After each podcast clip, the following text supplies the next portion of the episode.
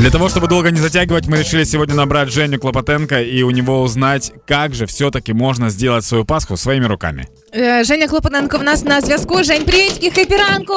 О, привітики, привітики, добрий раночок, добрий Е. раночок. Таке, як можна зробити паску своїми руками? Для цього вам треба дві руки і все.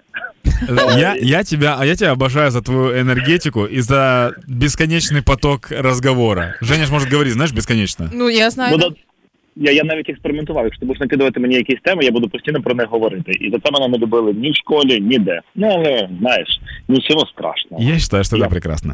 Жень, Да. я зашел к тебе на сайт сейчас, и у тебя там вот сейчас все прям посвящено Пасхе. Вот первая Знаешь страница, потому что скоро Пасха. Угу. Все, ты очень, очень актуально. Хочу влізти в вашу змі- змі- змістовну бесіду. Да, пожалуйста. Е, Що стосується підготовки до Великодня, я скажу чесно, суб'єктивно зі свого боку, мене бісить. От правда. Е, Приходить кожного року цей період, коли е, всі починають повально давати рецепти пасок. Я не пробую жодного з них, бо одного разу спробувала, і це був провал. Чи є в тебе якась на 100% перевірена рецептура, Женя, щоб така криворучка, як я? Не заморочувалась довго, кухню після цього довго прибирати не довелося, і бажано, щоб все спеклося само.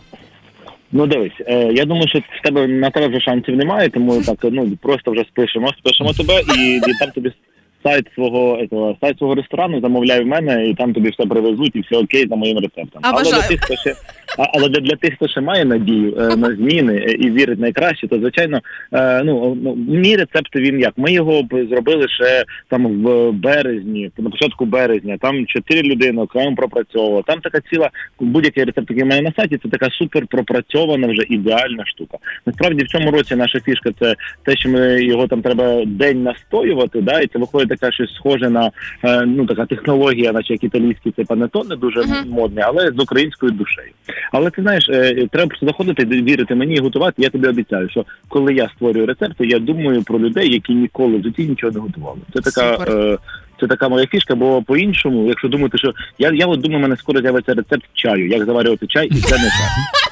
Это на самом деле, это на самом деле правда, потому что я тебе рассказывал историю, когда однажды меня Женя учил готовить. Помнишь, когда р- рыбу, дыню, что-то мы еще купили на Да, рынке да, на да, да, Киевском? да, да, да, да, да, да, Максимально пам'ятаю, несовместимые продукты купили. Человек меня научил за 15 минут готовить прям, ну, завтрак. Не вот это вот кашу залил водой, она еще не успела размякнуть, ты ее так уже поел, побежал. А прям вау.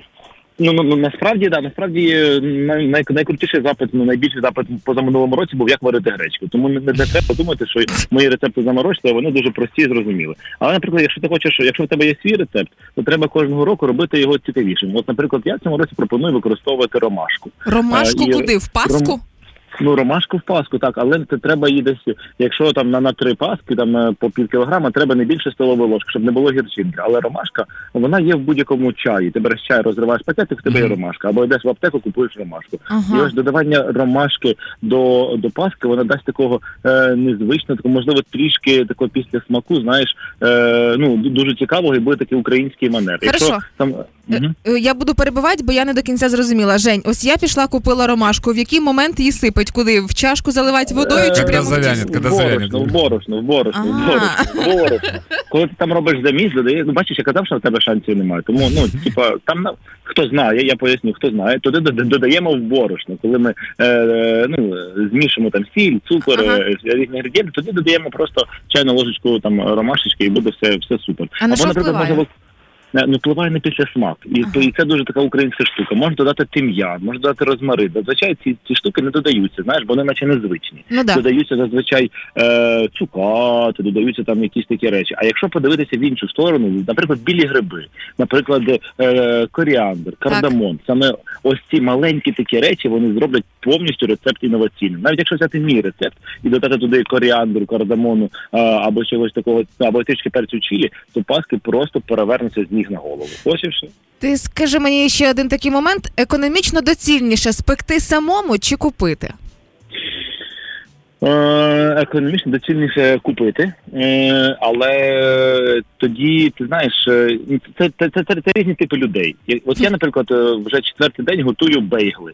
Я вже прям міг би купити, мабуть, магазин по це виготовленню цих.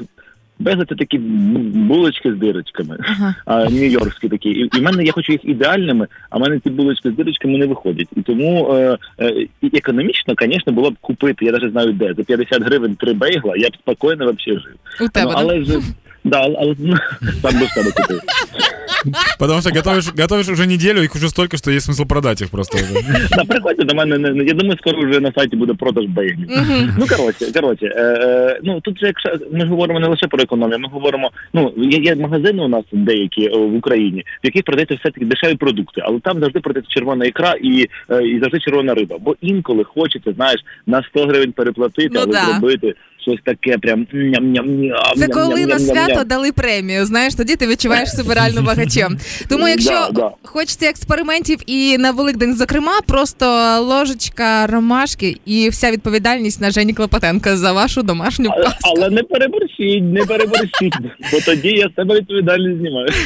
У нас на зв'язку був Женя Клопотенко, той самий фанат кулінарії і її революціонер. Це був булінг мене Женю Клопотенко в ефірі і кілька рецептів для вашої паски. Сексизм, в прямому ефірі. Гарного дня, Жень. Пока. Жень, спасибо. Зі святами вас. Пока. Тебя с праздником. Пока.